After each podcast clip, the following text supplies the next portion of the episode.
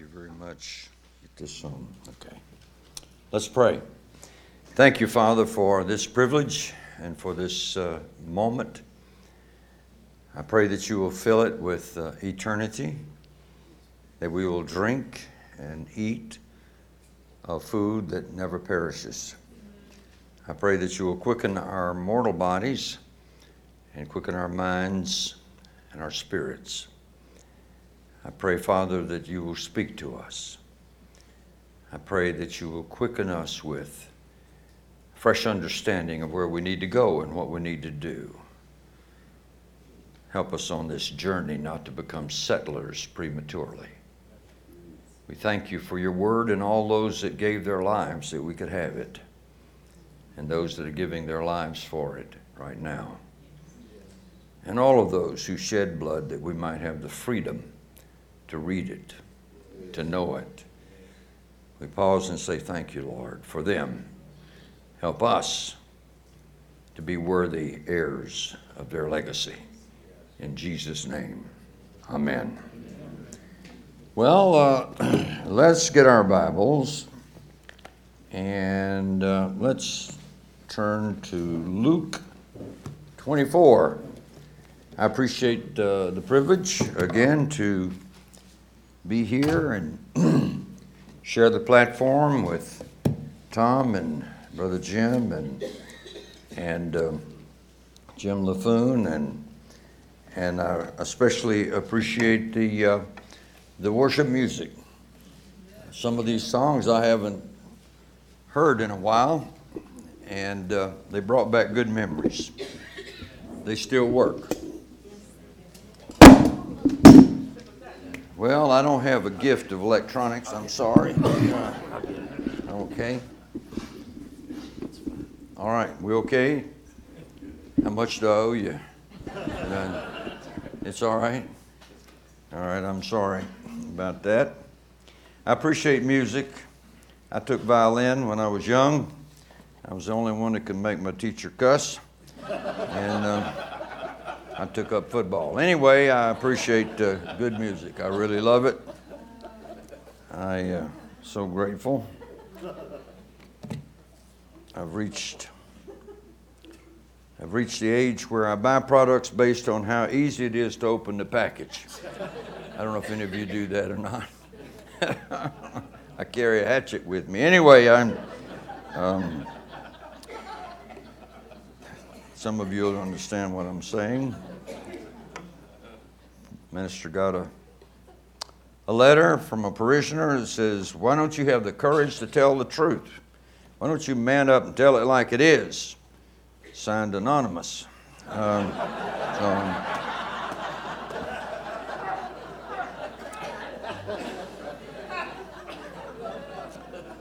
yeah.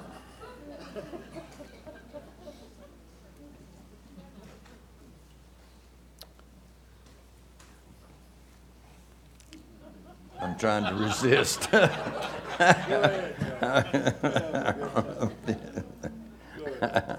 Pastor asked the guy, he said, Why don't you give more? He said, Because God loves a cheerful giver, and I couldn't be cheerful if I gave any more. Anyway, I. Uh,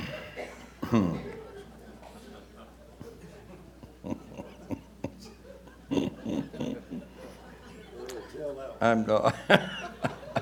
No, it's ethnic. It's about the Scot and, and the Hebrew guy, and you can't do that anymore at the offering time. And uh, so I'm not going to tell it. but uh, the pastor decided, and I have Scottish heritage too, so I can. I guess I can do this. I don't know. they, they, they always knew when the pastor was going to take the offering, so they came in afterwards. And so after the service, the pastor took the offering. One of them passed out, and the other one carried him out. But it's uh, anyway. I appreciate the fact that uh, you guys are generous. Um, preeminent in fellowship.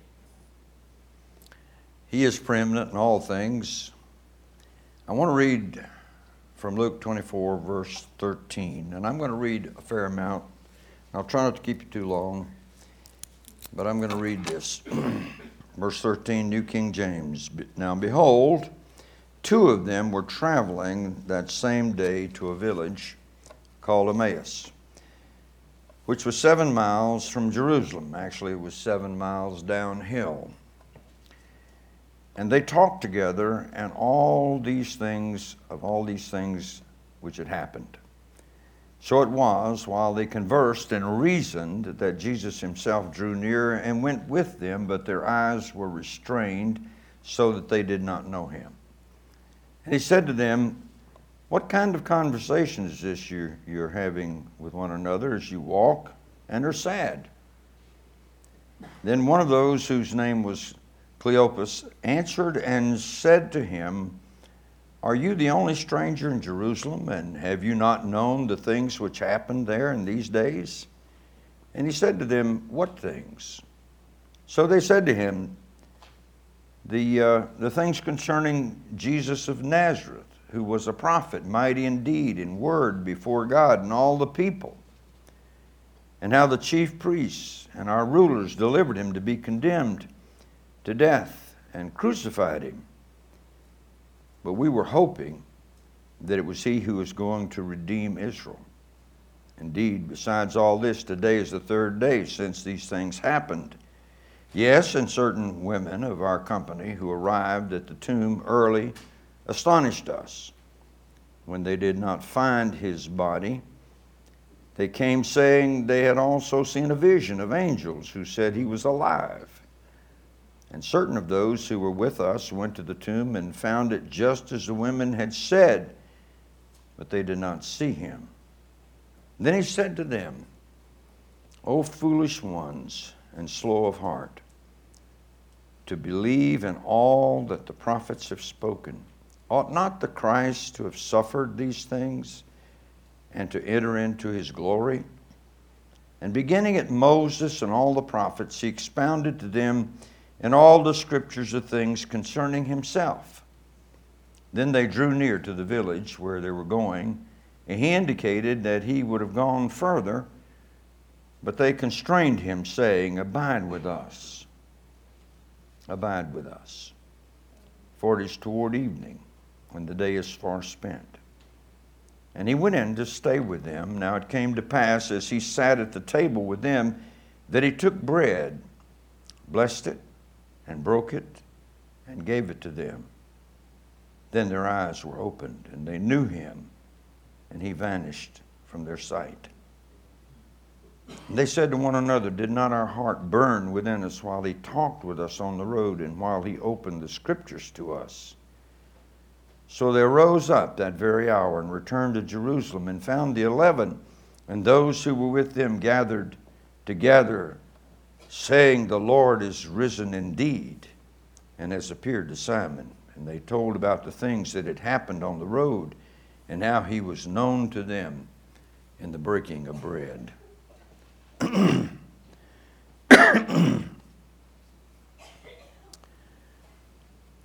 Paul says in Colossians, Christ is our life.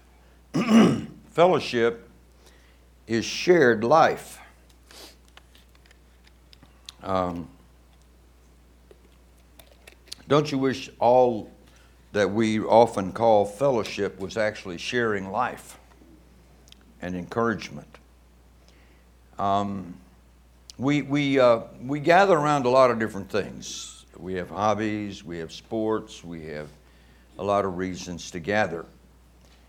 But as followers of Jesus who are, who are involved with Him in the journey, uh, our primary focus when we gather really ought to be the life that we have in Christ.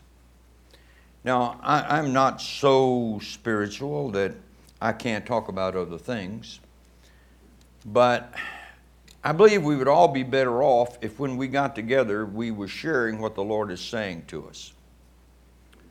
I appreciate getting with people who are hearing something from God.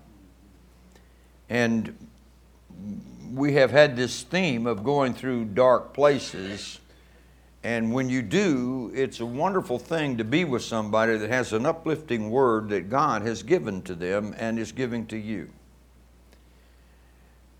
the Bible says that we will gather together the more we see the day approaching. I, um, I have been very interested in the persecuted church. Um, I know others of you are. It's, it's a great tragedy what is happening to our brothers and sisters in some countries.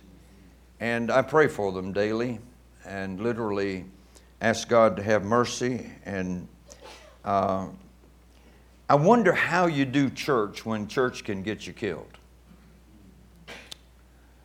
I would say, however, they do church is probably very, very New Testament, wouldn't you say? It's very much like the early church did church. They gathered together, they spoke one to another. A text that has meant so much to me in recent months is Malachi 3 16 through 18. Those that feared the Lord spoke one to another, and the Lord heard them. I think that where two or three are gathered together in His name is a, perhaps the best definition of church there is. It's not how many come or what you do, but it's that we gather unto Him and we're sharing His life together, whether it's two or three.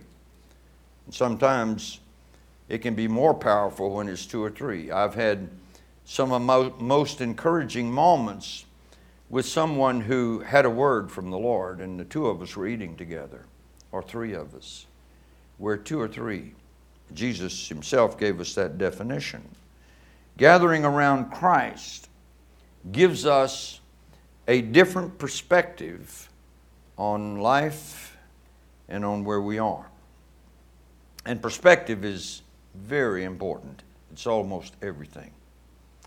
These two guys are going away from Jerusalem, having witnessed the worst event in their lifetime, and from a natural perspective, one of the worst events in all of history. They had seen the one in whom they had placed their utmost hope, the one to whom they had committed themselves, the one that they believed was sinless, and believed that he was the Messiah that he was the prophet that should come, that was going to redeem Israel, the one in whom their forefathers had hoped. This was the one, and they had seen him put on trial. Whether they actually saw the cross or whether they were among those that fled, I don't know. But they knew enough about it to know what had happened. This is what I call fellowshipping disappointments. And an awful lot of our quote fellowship is around our disappointments. Primarily because we don't have a divine perspective. They were going seven miles downhill. that's fellowshipping downhill. And uh, that's a long walk, even downhill. I can only imagine the tenor of, of their conversation. If I were to place myself on that, having experienced what they experienced, I'd be exceedingly sorrowful. I wouldn't know where to go from there. The last several years of my life had been based on a hope. The nearest thing to hell on earth is hopelessness, because that is the essence of hell. And so here these guys are walking away and they're conversing and they're saying, We had hoped. Past tense. The interesting thing is, and of course they had not been convinced by somebody else's testimony. Do you know?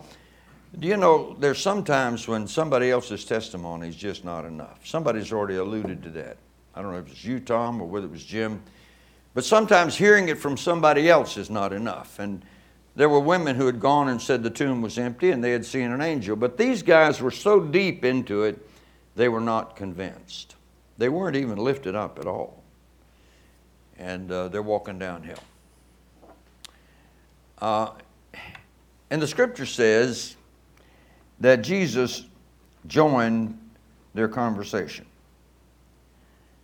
I, I wish I had really, earlier in my life, I wish I had really believed that Jesus was in my conversation. It would have changed a few of my conversations. And it might still change one or two. I, I don't know. That could be possible. But when, when, I, when I read that um, those that feared the Lord spoke one to another and Jesus heard it, or God heard it, that tells me God listens in. I don't understand, but He's better than NSA. He can pick up a conversation, conversation anywhere. And He joins their journey. Um, you know, if I, if I could tune into people's conversation, I'd want to know that if they were talking about me, it was nice. and I'd want to know they hadn't forgotten me. Um, I don't know how Jesus feels about all that, but I think he likes to be spoken of favorably by people whose life he saved. So he's, he's walking with them. You know, they're walking along. They're so deep into it as they look down where they're stepping and walking down, they're unaware that this third person is Jesus. Of course, uh, I, I imagine that he fixed it so they couldn't see who he was. He had done that before. Um, but he joins them and he asks questions. You know, a question is more powerful than an answer a lot of times. and he said to them, What kind of conversation is this? if, he, if he could speak to us in our conversation sometime, he'd probably say that. What kind of conversation? What kind of, what in the world are you talking about? and if we didn't know who it was, we might tell him. if we knew who it was, we might lie. But you know, uh, and Jesus, Jesus pretended not to know. And uh, they said, Are you the only guy in this town? You the only stranger that doesn't know what happened? Excuse me. And so they began to tell him what happened to him. I know God appreciates it when we tell him what, what happened to him.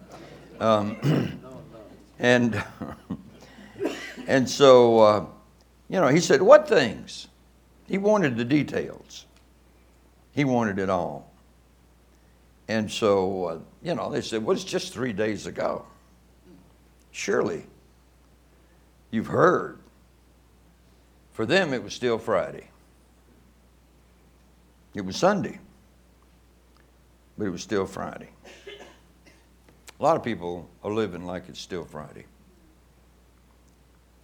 It's tragic because it's not Friday anymore. Hallelujah. It's Sunday. It's Sunday every day. He's alive every day. Hallelujah. So Jesus begins to explain the scripture. Wouldn't you, wouldn't you love to have Jesus explain the scripture to you? You know, sometimes the Holy Spirit will come and he'll tell us something. But Jesus, the Bible says, went back to the prophets and Moses and began to explain the things concerning himself. Now, he didn't say that it was concerning himself at that point, but he, he began to explain to them.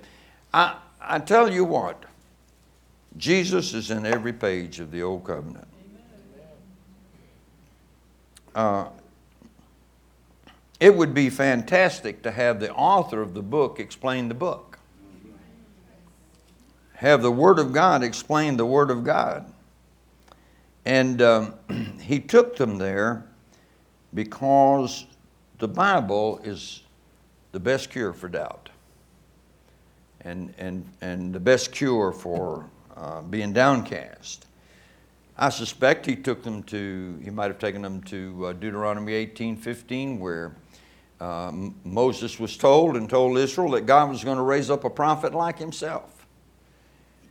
He said, But you didn't want to hear the voice of God on the mountain, but when this prophet comes, you're going to have to hear what he says, and everybody's going to give an account for what he says. That's in Deuteronomy.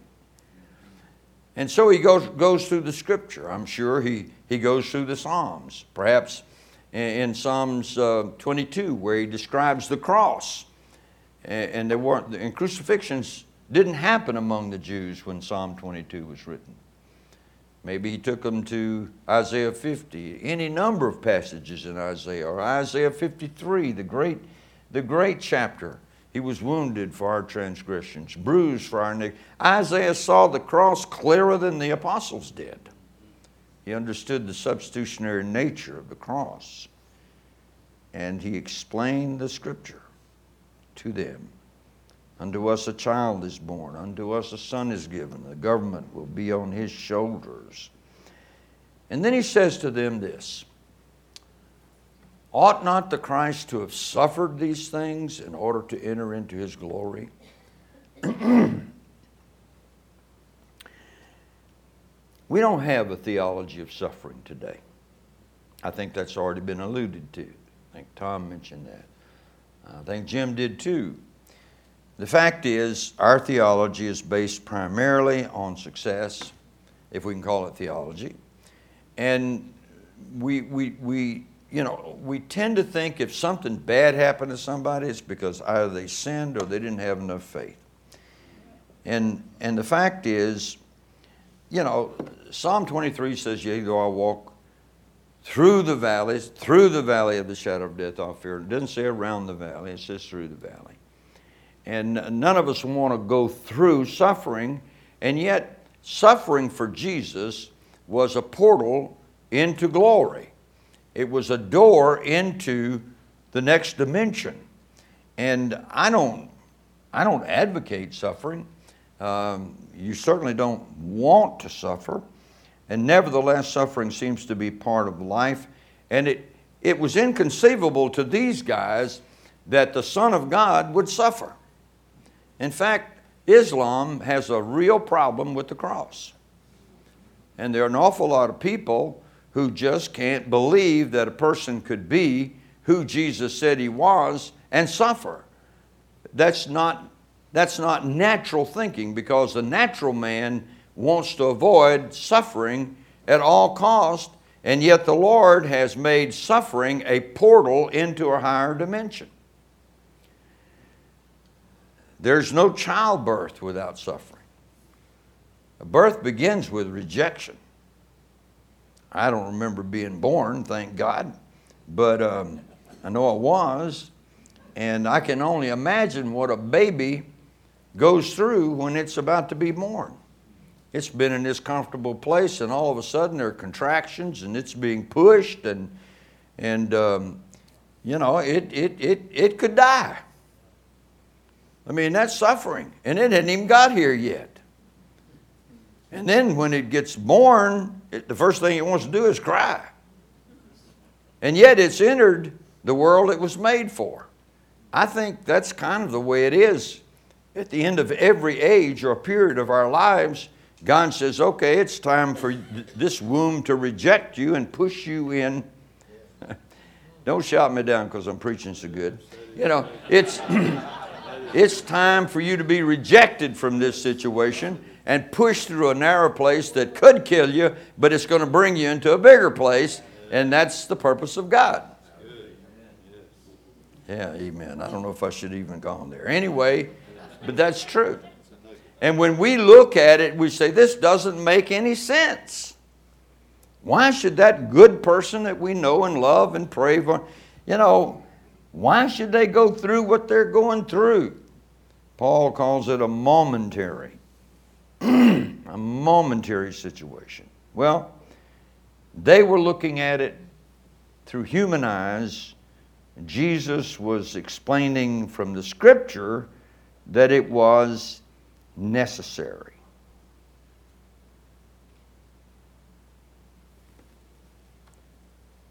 No cross, no crown, no death, no resurrection. Um,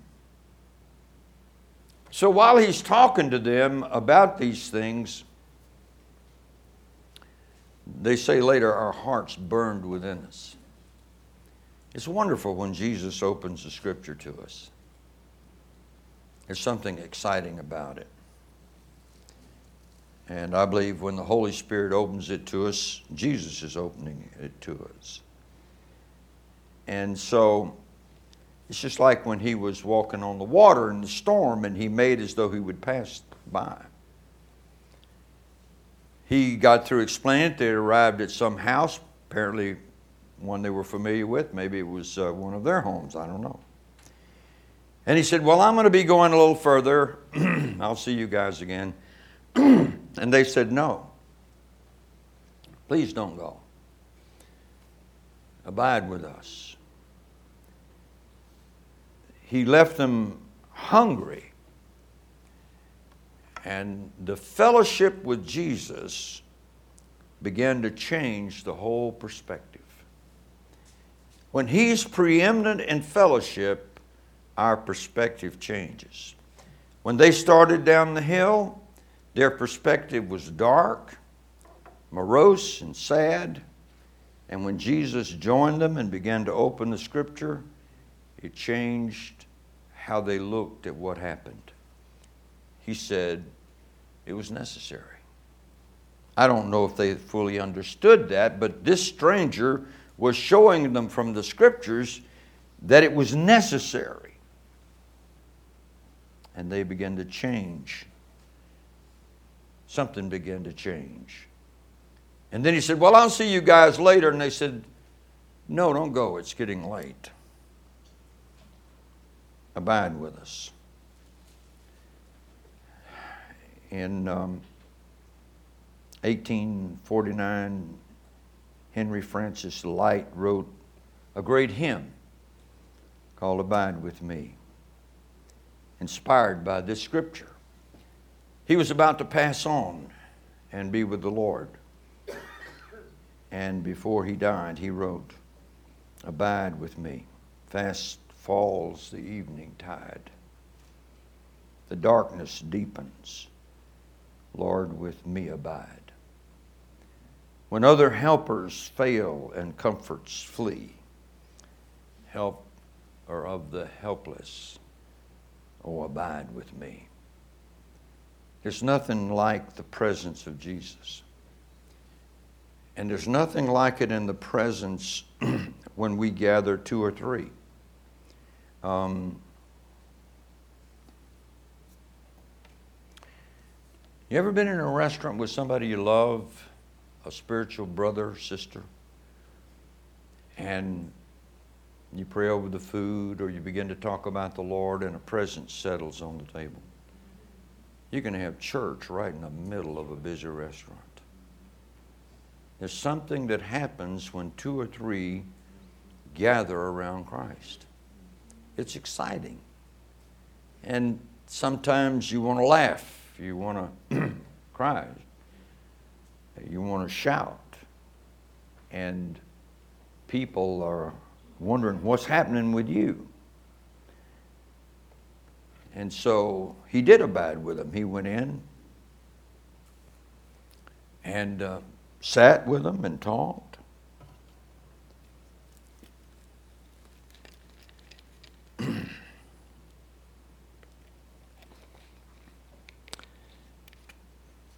I don't know if you understand, I'm redefining church. And it needs to be redefined.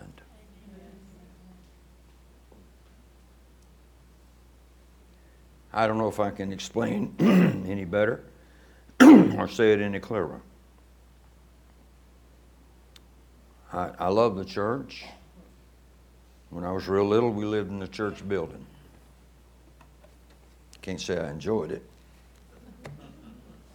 We lived in the, the basement of a church. My father was a missionary and associate in this church, and, and I was the firstborn, young family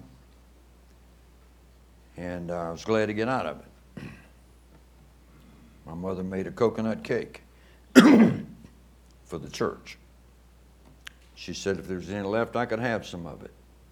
There wasn't any left. Church ate the whole cake. I learned to hate the church when I was five years old.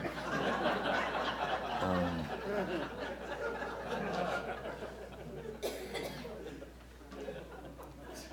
then we moved into a pastorium, which is like an aquarium, but you keep pastors in it. And uh, I swore I'd never be a preacher. Nobody thought I would be. And um, and then I got apprehended. Um, but there's something wrong with what we think about church. Jesus has to be the center of our fellowship.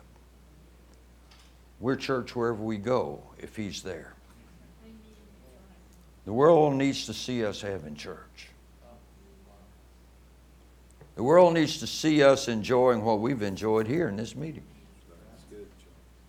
They need to feel it on the outskirts of our gathering. They need to see that there's joy unspeakable and full of glory. They need to see that there's a peace that passes understanding that keeps our hearts and minds. It shouldn't just be our slogans on our website or on our sign. It should be something they see. And you know, when I, I listened, first time I listened to a tape, uh, and it was a tape, and the first time I listened to a tape, it might have been a wire, I'm not sure. I think it was a tape. first, I listened I, I, I took it in my office and closed the door where nobody else could hear it because I knew there was some strange things on that tape. And they were all laughing like you're laughing. And they were talking about Jesus and the Holy Spirit. And they were laughing and enjoying it. And I wanted to get in that recorder. I thought if I could just get in there and have some of that. And I did eventually. we are redefining. He's not just preeminent in creation before the beginning began, He's not just eternal. He is all of that. But He's here. he's with us. He said He would be. He's here. He, he, he, I don't, he's somewhere in this room. He's here. He's alive. And it doesn't take a hundred of us, just two or three. Praise God. I like my own preaching sometimes. You know, I'm just thinking, hallelujah. you can have this anywhere. Amen. Makes you want to talk in tongues. Praise God. I don't know what I'd do if I couldn't speak in tongues. they felt something. They, they, they didn't invite him in because they were just being hospitable. They said, Abide with us. Stay here. Don't leave. We, we like what we felt coming down the hill. We feel better now. We don't know why, but we feel better. You, you've, you've shed some light on us. Let's come on inside. Let's talk about this some more. He sat with them. And then he saw bread on the table. Most homes kept bread on the table. He reached over.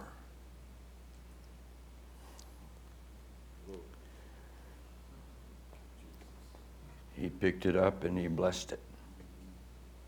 To hear Jesus himself bless something would have been something else. And then he broke it and he gave it to them. And they knew him. My God. My God. And he was gone. He wasn't gone, they just didn't see him anymore. He vanished, he didn't leave. Well, you talk about a tiring walk down the hill seven miles. They got energized. They went back up the hill seven miles.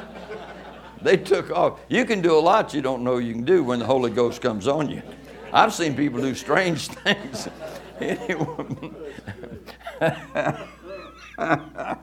uh, there's a group of Baptists. I love Baptists, old Baptists. Um, born at Baptist Hospital. Anyway, I don't go through that litany, but I, Baptist colleges, Baptist wife, Baptist pets. Anyway, Baptist. And um, but there's a group of real conservative Baptists in Myrtle, Mississippi, Camp Zion. I don't know if they're still there, but they were there years ago, and they were kind of deeper life Baptists. And everything got baptized but their tongues. And uh, and and and the Lord would come down in those meetings And sometimes when he'd come down, they didn't know what to do. Um, and so they'd just run. It was out in the field, kind of in the woods, tabernacle, and so one would just get up and run. And they had a kind of a reputation. Uh, but the Spirit would move. I mean, the power of God would come down. And they'd run. And, and, and one of my friends went up there because he was hungry too. And um, he said a guy just jumped up out of his seat and ran all the way around the tabernacle, ran back and just sat down, just ran it off, kind of, you know. Every once in a while, somebody just start running out through the field. A friend of mine is Pentecostal. He's with the Lord now. Casey Jones. Casey was a strange looking guy. He had got kicked by a mule when he was young. He had a, a big crash in his jaw there, and one eye went into his nose. And, and he was a brilliant man. He never graduated from high school. I think he quit about seventh grade, but he could move anything. He could move an oil rig from the North Sea, just one of these strange looking geniuses. And, um, and early on, when I began to travel, I went to Casey Jones's house. Everybody in Nederland Texas, Beaumont, Texas, knew Casey Jones. He was outgoing. And he had a, a two car garage and he had a, a, prayer room over it, and people would gather in Bible study and get filled with the Spirit. And it was a great place. And he'd have 60, 70 people packed into that place. And so Casey, he, he, he talked kind of funny. And I was there and he said, uh, Brother Charles said, You ever heard of them running Baptists up in Myrtle, Mississippi? I said, Yeah. I said, I, did. I have heard of them, Casey. I, I have. He said, Well, I got one in here one night. I said, You did? He said, Yeah. He said, He was standing there and I saw that look come on come on him, and he wanted to run, and he took a step in here, and I grabbed him, and he started speaking in tongues. He said, You know, if you'll grab them running Baptists, they'll speak in tongues every time.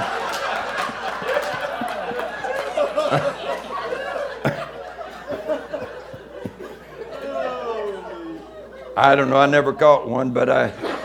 I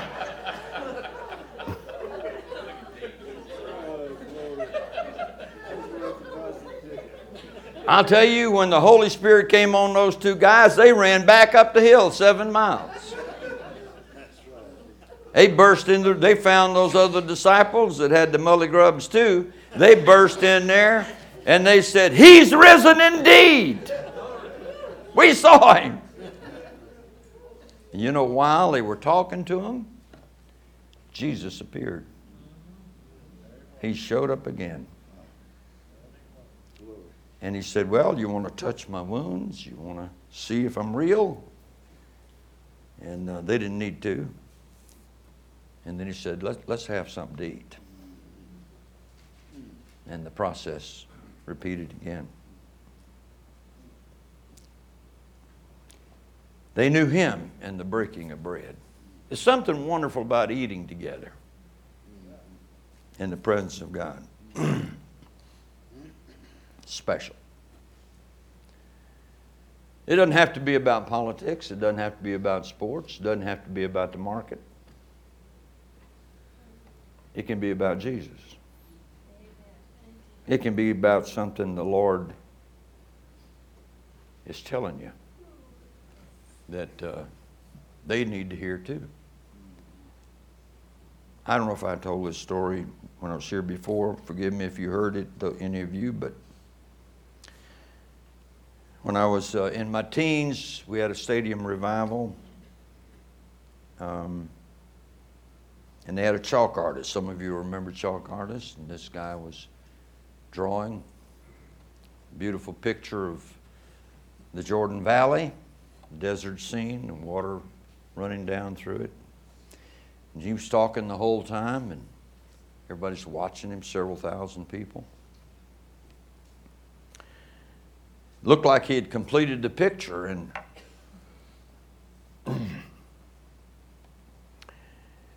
he said now we're going to turn out the stadium lights and turn on the black light. And so they did.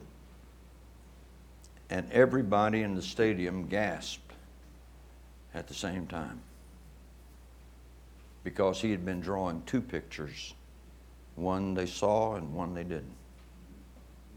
The other picture was a picture of the fiery chariot from heaven coming down and sweeping Elijah up to heaven. At first, it just looked like a desert, but then it looked like a mighty ascension. And everybody gasped because they hadn't seen the real picture. God's drawing two pictures one you see and one you don't. And if we're not careful, we get caught up in the one we see. But if we'll keep fellowshipping with the Lord and around the Lord, He'll show us the one that He sees. And you'll say, All things work together for good to those who love God and who are called according to His purpose. You, you, things that didn't make sense will begin to make sense. I want to encourage you not to jump to conclusions because the conclusion hasn't happened yet. The possibilities of Christ centered fellowship are unimaginable. I brought a series one time called Living in the Unimaginable. The Apostle Paul says that eyes not seen, ears not heard, the things that God's prepared for those that love Him. But by His Spirit, He has revealed them unto us. We can actually see things that we haven't seen, and we can live in the things that the Spirit is showing us and not in our blindness if we fellowship around Christ. The possibilities of Christ centered fellowship are mind boggling.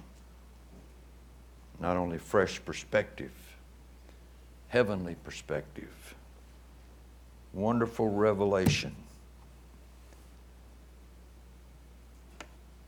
peace, a sense of mission, guidance. I find it exciting to sit with people who don't know what God wants them to do next, but they want to know. I'm in that category. When you don't know exactly what God wants you to do next, but you really want to know, that's exciting because He'll show you. But you're on tiptoes, your eyes are peeled. You really want to know. When He's preeminent in fellowship, He'll show us. Praise God.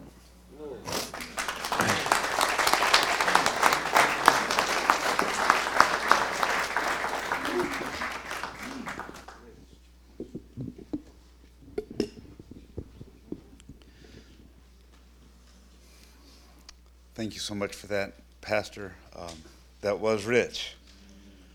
Amen. It does leave you wanting more, and there is more. There's more in the morning. We'll be back at 9 o'clock. Is that right? 9 o'clock in the morning. Um, but before then, we have a fellowship time to actually. We didn't know that this was actually going to be the talk that was going to happen this evening, but to practice this word that we have just heard and bring Jesus into our fellowship. Now, I know that we're in the South, and I know that this is an SEC football Saturday, uh, but it's a good opportunity to bring Jesus into our conversation. Amen. That's a great, great picture. I don't think any of us are going to forget that. We're also challenged by that thing of Jesus listening in on our conversations. Um, I'm going to try to remember that one. Because, um, um, yeah, that's, that's, that's good. So, God bless you. Have a great evening. Join us right down the corridor for uh, cookies and, and punch and drink and all that. And before we do, let's just go to God and, and seal this word in our hearts in prayer. Our Lord, we thank you so much that that the story didn't stop where these two disciples thought that it did. They had heard a rumor that for them at this time was, was still not corroborated. And uh, Lord, you are indeed risen. We thank you for that, living God, that as we are journeying on the paths that you've laid out for us in this life, that you, you do come along and, and you give us opportunities to invite you in. Lord God, that we might fellowship with Jesus, the preeminent one, that you would be preeminent in our fellowship. So, God, Lord, we pray that this would be a word that we not only hear, but that we put into practice, that that we would not miss opportunities along the way to have Jesus at table with us, oh God. So, Lord, we thank you and just pray, Lord, that you would seal this word in our heart, Father. And as we go into this evening for a time of fellowship together, we do invite you to be with us. We love you, Lord, and pray that you would be with us as we go from here. We ask it all in Jesus' name. Amen. Amen. God bless.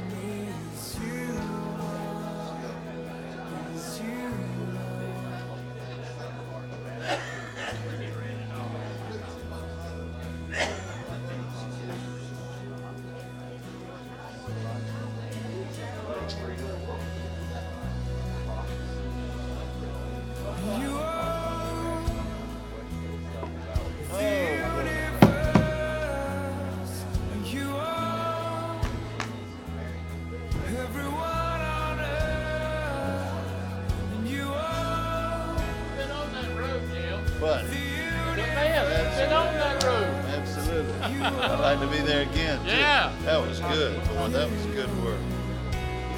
Yes, sir. I could just, I could just see those disciples cutting it back up that hill, just running back the trip. Yeah.